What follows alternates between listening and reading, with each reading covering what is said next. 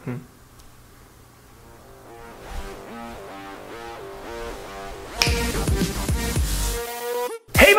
Sean ustedes bienvenidos a mi canal en YouTube para hablar pues de muchas cosas, de verdad, porque en este canal hablamos de un chingo de cosas, de tecnología, videojuegos, de la vida LGBT y el cariño, de noticias y todas las cosas que suceden en mi show en vivo los lunes. Hoy les quiero traer uno de esos videos recuperados de contenido que hice hace muchos años, que está por ahí perdido en el internet, que luego y como que dije, esto todavía vale la pena traerlo al canal. Sí, es un video Canvas que ya tiene fácil cuatro años, pero todavía, aún hoy, me piden que presente esto a nivel conferencia. Y lo que yo hago cuando voy a dar esas conferencias es literal ver el video, sacar las fuentes y volverlo a presentar, porque es un video donde hablo acerca de el negocio de los youtubers. A diferencia del momento cuando grabé el video, pues hoy en día creo que ya no hay duda alguna que hacer cosas en YouTube pues es un negocio digno y funcional. Como que hace cuatro años decirle a alguien que hacías cosas online era un inmediato abaratador de todo lo que hicieras. Mamá, mamá, mamá, estoy en la radio, en internet. Ah. Mamá, mamá, mamá, estoy en la tele en Internet ah. y así. Pero de todos modos, una de las cosas que más me impresiona es como aún hoy todavía hay gente que se la pasa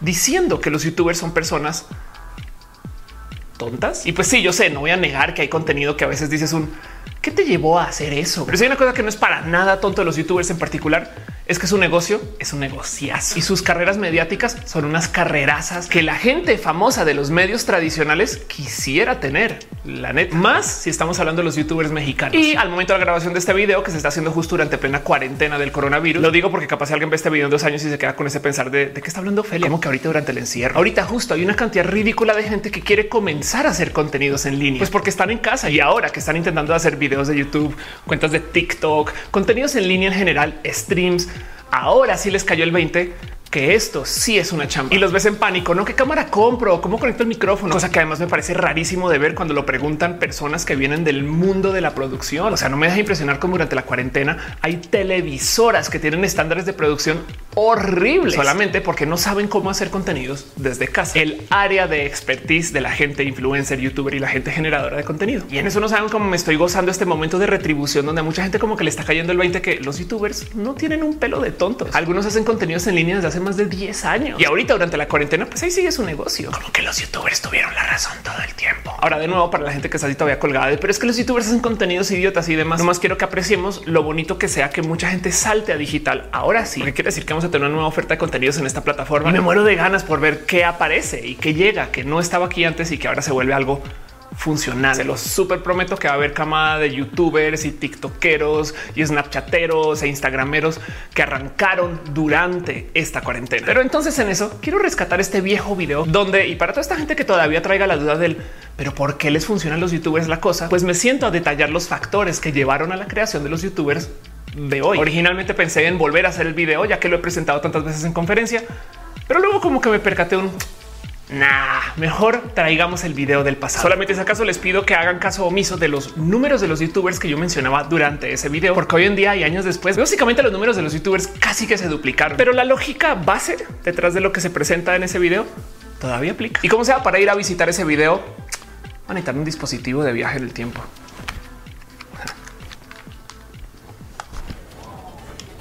Lo bueno que es Pocket.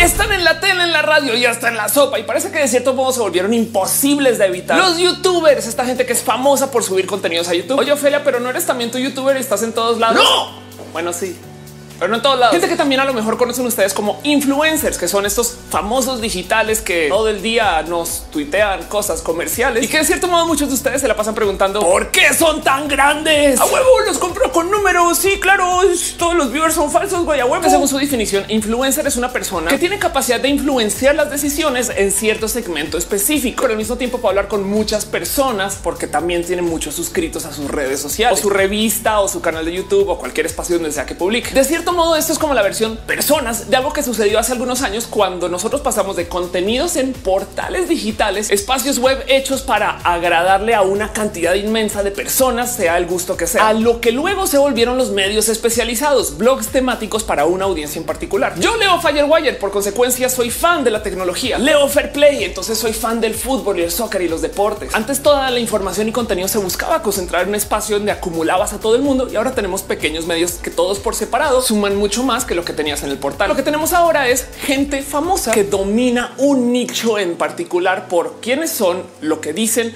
o su vida, comparado con los famosos comunicadores de los ochentas, que era gente que tenía acceso a una gran cantidad de gente sin importar que fueran músicos, filósofos, pop o no pop. Esos son mis ejemplos. Músicos, filósofos, pop, pop. Puede ser una persona famosa, un influencer o viceversa. Claro que sí. Lo importante es poder energizar a un grupo específico de personas. Ahora, antes de seguir, solamente quiero dejar en claro los youtubers grandes y famosos son cosa seria, que es donde todos le dan cerrar ventana.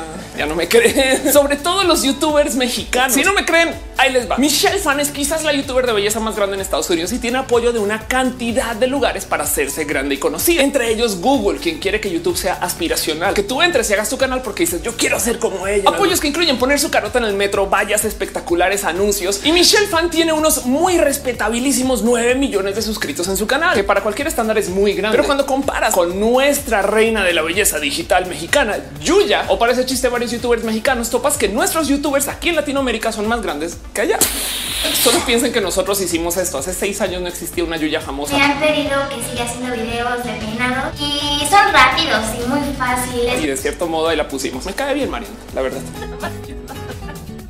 Pero en cierto modo, entonces México es potencia mundial en creación de contenidos digitales para YouTube. También es un poquito el por qué yo estoy aquí haciendo Canvas. Y lo especial a considerar acá es que YouTube, a diferencia de la gran mayoría de todas las otras redes sociales, es que ellos pagan por tu contenido. ¿Se imaginan cómo sería Twitter si alguien pagara por tus tweets? Piensen en eso. Bueno, no exactamente ellos. Hay un sistema de ventas de anuncios para cualquier persona que quieras montar un anuncio sobre la gente que está subiendo contenidos para que luego parte de ese dinero le llegue al creador del contenido. En caso de que no lo supieran, básicamente esto es lo que ganan estos güeyes. Güeyes, no chavales, la chaviza, que es un buen de dinero. Ah, pero no más para poner las cosas en perspectiva y porque estamos en Canvas, aquí les dejo una comparación de más o menos cuánto hacen las estrellas famosas. Y en cierto modo se ve que para la cantidad de audiencia que manejan, todavía ganan muy poquito dinero por persona. Piénsenlo así, ver una persona en YouTube es relativamente gratis, pero verla en un escenario, ahí sí pagas. En el gran esquema de las cosas, si los youtubers fueran famosos en otros rubros por fuera de YouTube, harían aún más dinero con esos números, pero mucho, mucho, mucho, mucho, mucho más dinero con esos números. Y también para considerar hacerse famoso por fuera de YouTube es tantas veces más difícil que hacerse famoso en un ámbito digital, pero no imposible. Ya hay una cantidad de estrellas que se presentan en el offline que salieron de medios digitales y es tan poderoso YouTube como sistema de creación de estrellas. Ya tenemos esta curiosa situación donde los canales de tele están haciendo sus contenidos a base de gente que ya es famosa y conocida en los espacios online, como Big Brother, que hace un cast que trae gente que ya puede tuitear y decir que el show está bueno para que sus fans vengan sin tener que posicionarlo desde cero y además luego posicionar las marcas personales de la gente que está actuando en el show. Dijiste actuando en un reality. reality TV, but there's no such a thing. Reality TV. No, ya solamente viendo cómo castean para los reality.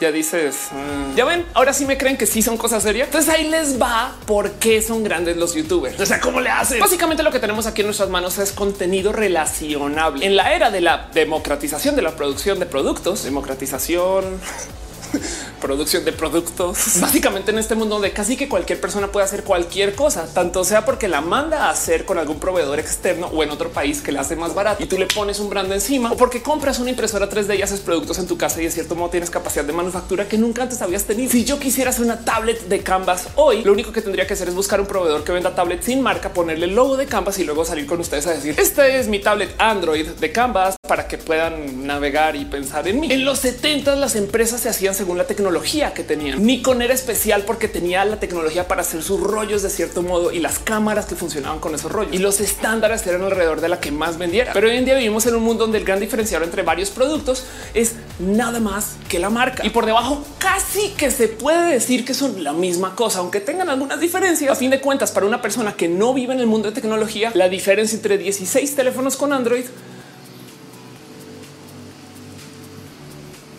es la marca. Y de cierto modo, por eso es que vivimos en la era del boom del marketing. A diferencia de la generación de nuestros padres, mucha gente hoy en día vive en el mundo de las agencias y todos conocen a alguien que ha trabajado en una agencia o hecho algo con marketing o ha hablado de marketing o está en un evento donde hablan de redes sociales y marketing y cómo promocionar las cosas. Motivo por el cual hoy en día absolutamente nadie confía en las palabras de las empresas y de las marcas en sí. Y por esto mismo es que muchos de nosotros hoy en día le creemos más a cualquier persona que te diga algo de un producto antes de lo que diga el trailer, el comercial, la propaganda, el anuncio, la valla o el mismo vendedor del producto en piso. Por eso nos digerimos reviews en YouTube, unboxing, los tweets de las películas y como marca, el único modo que te queda para darle la vuelta a este tema básicamente es conseguir que la gente hable bien de ti, algo que se le llama el content marketing, el marketing por contenidos, que en últimas es pagarle a alguien para que dé su propia opinión, diga que estas cosas están cool o las use o las prueba o las vea, depende de la confianza en la marca en su producto. Y ahí les va por si no la han armado en su cabeza todavía. ¿Cuál es el mejor modo de que una persona pueda hacer difusión a muchas hablando de un producto en particular? YouTube. Sobre todo porque ahí se puede mostrar el producto, ver que sí lo estás usando, ver que lo estás probando y además da como esta aura de es personal. Yo soy Carlos, el reviewer. Las reseñas no salen tanto a nombre de la revista como de la persona que lo está probando y tú le crees a esa persona. Así él o ella salte de medio y siga haciendo sus reseñas y siga hablando de esto y aquello. En la cultura de YouTube se estila que todo sea técnicamente autoproducido. Canvas es autoproducido, pero además también tiene ese tema donde YouTube te incentiva a que tú subas tus propios videos. Si hay algo que yo digo aquí en Canvas que a ustedes no les gusta, los super invito a que graben un video respuesta y me comenten y me opinen, tanto así como acá abajo en comentarios, justo para eso, cosa que en la tele nunca existió. La gente que hacía contenidos comerciales para la tele estaba acostumbrada a que nadie opinaba. Se pueden imaginar lo que puede ser cualquier show de tele de los 80 si tuviera comentarios y las cosas que la gente pensaría de eso.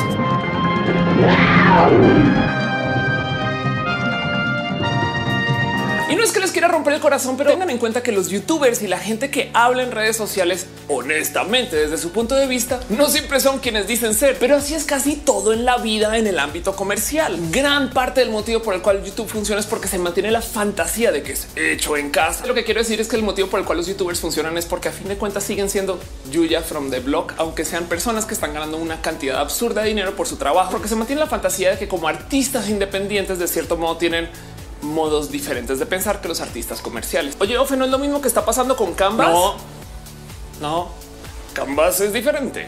A nadie le debería llegar como sorpresa que el segmento de la gente joven es el segmento más influenciable y por consecuencia la gente que más va a responder a los influencers. Ya les dejo un dato, una cantidad inmensa de internautas latinoamericanos son menores de 24 y la gran mayoría son menores de 34. Puede ser un tema de patrón de adopción, como puede ser un tema de mera educación o simplemente porque las cosas así se dan generacionalmente. Pero por consecuencia, si la mayoría de los usuarios del Internet somos todos los jóvenes, tenemos expectativas muy diferentes a la generación mayor de los medios que consumimos. Por ejemplo, ¿cree usted que los youtubers están haciendo contenido aligerado, tonto, pendejo, light. No estarían ustedes haciendo todo tipo de estupideces enfrente de la cámara si recibieran 40 mil dólares al mes solo por esto. Además, ser talento digital independiente no es fácil. Para la gran mayoría de youtubers exitosos están trabajando como dos o tres publicaciones a la semana, que si ustedes consideran más o menos unas 20 a 30 horas de trabajo por cada video, técnicamente hacen mucho más que cualquier persona que está trabajando en un espacio laboral formal. Aprovecho para darle un abrazo especial a mis youtubers favoritos y más profesionales con los que he trabajado, los chicos de Plática Polinesia, que en un día me dicen todo el mundo quiere hacer el video de un millón de views, pero como funciona el algoritmo de Google, también da la misma hacer un millón de videos de un view. Y es el motivo por el cual ellos tienen el compromiso hacer un video el día. ¿Qué? El video al día con los polinesios. Sí, está cabrón. Y son videos bien hechos también. ¿eh? Está cabrón. Pero más interesante para este caso, la audiencia más activa entre los jóvenes son las chicas, algo que ha de ser fenomenalmente evidente si ustedes consideran que los youtubers más grandes tienden a caer en uno de esos dos patrones, ser tanto un chico muy guapo hablando de cualquier cosa o una chica guapa enseñándole a las chicas cómo hacerse guapo. También ha de ser muy evidente que los youtubers no se inventaron el content marketing, pero definitivamente son productos del gran interés que hay en el marketing voz a voz, que despierta la pregunta, ¿creamos nosotros a los youtubers si ellos estaban ahí oportunísticamente o los youtubers se hicieron y nos enseñaron que este tipo de comunicación existe? Evidentemente, y para los que piensan que es fenomenalmente fácil hacer lo que hacer, hay que también tener en cuenta que los youtubers se merecen un premio por su persistencia. Los top 10 youtubers mexicanos llevan haciendo contenidos por casi seis años. No más piensen qué estaban haciendo ustedes hace seis años y qué estaban haciendo los productores de contenidos hace seis años. Y hoy en día es difícil convencer a un gran productor de contenidos, por ejemplo, alguien que trabaja en cine o en tele para que haga cosas en el digital. Imagínense en el 2010 cuando la gente ni siquiera estaba usando Twitter de modo rutinario. Gran parte del crecimiento temprano de los youtubers se debía a que a medida que iban entrando más usuarios al Internet y se topaban con YouTube como el portal más grande de videos, ellos eran los únicos grandes generadores de contenido. Por consecuencia, era casi casi lo único que se podía consumir en su momento, sobre todo para la audiencia joven que no encontraba absolutamente nada más que podía consumir con lo que se pudiera relacionar en la tele, en la radio, en revistas. ¿Qué opino yo que va a suceder a futuro con ellos? ¿Cómo, cómo será yo? ¿Cómo será Stop en 10 años? ¿De qué va a hablar yo?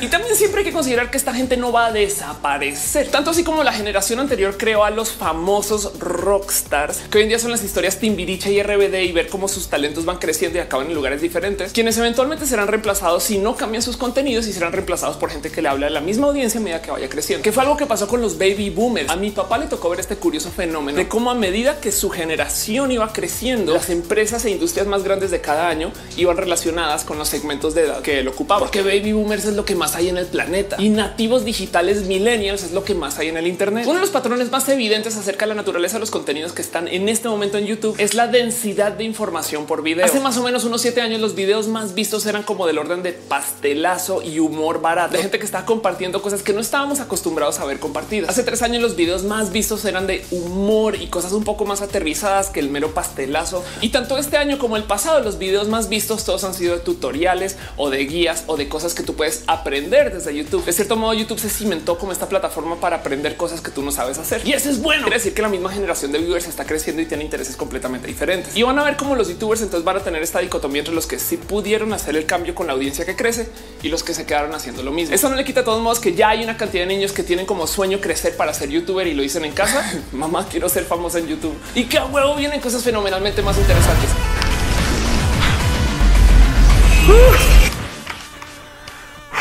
Vaya viaje. ¿eh? Yo sé que para la gente que me sigue desde hace mucho tiempo, esto que les presenté hoy es no noticias viejas, sino noticias viejísimas. Que de verdad, verdad que llevo muchos años de presentarlo en tantos formatos, capacitaciones, clases, conferencias y evidentemente estos videos en YouTube. Pero que les digo, hoy está hablando del tema en redes sociales y me percaté que esto sería chido de tener aquí en el canal. Roja no deja de publicar por ustedes. La historia consecuente que sucedió después de todo eso que yo puse en ese video desde el momento que lo grabé es que los medios tradicionales también saltaron a estar en línea. Entonces ahora de repente tú tienes a todos los noticieros, periódicos y toda la gente que genera contenido serio subiendo videos en Facebook y en YouTube con la tristeza que su alcance en redes sociales es menor que el alcance de los youtubers. Entonces, irónicamente, medios grandotes o que se les conoce como grandotes acabaron siendo un influencer más y además influencers medianos. Y es muy raro de ver que no crezcan como los youtubers, pero igual y no eran tan masivos desde el inicio que les digo. En fin, con mucho cariño y para que Canvas no esté guardado ahí en el estante llenándose de polvo. Muchas gracias por acompañarme. Muchas gracias por ser parte de esto. Y ya saben cómo es. Si ustedes conocen una persona LGBT, si tienen un amigo o amiga que es parte de la diversidad o si saben de alguien que es gay en su familia, escríbanle ya un mensaje por WhatsApp, un saludo por Twitter, algo de cariño cuando le lleguen a ver. Igual y le pueden decir de frente, hey, eres una persona muy chida. Y en caso de que usted no conozca a nadie o que usted sea esa persona de la diversidad, se los digo yo de aquí entre nosotros. Hey, eres una persona bien cool y el mundo está mejor porque tú existes. Muchas gracias. Yo soy Ofelia Pastrana, la explicatriz.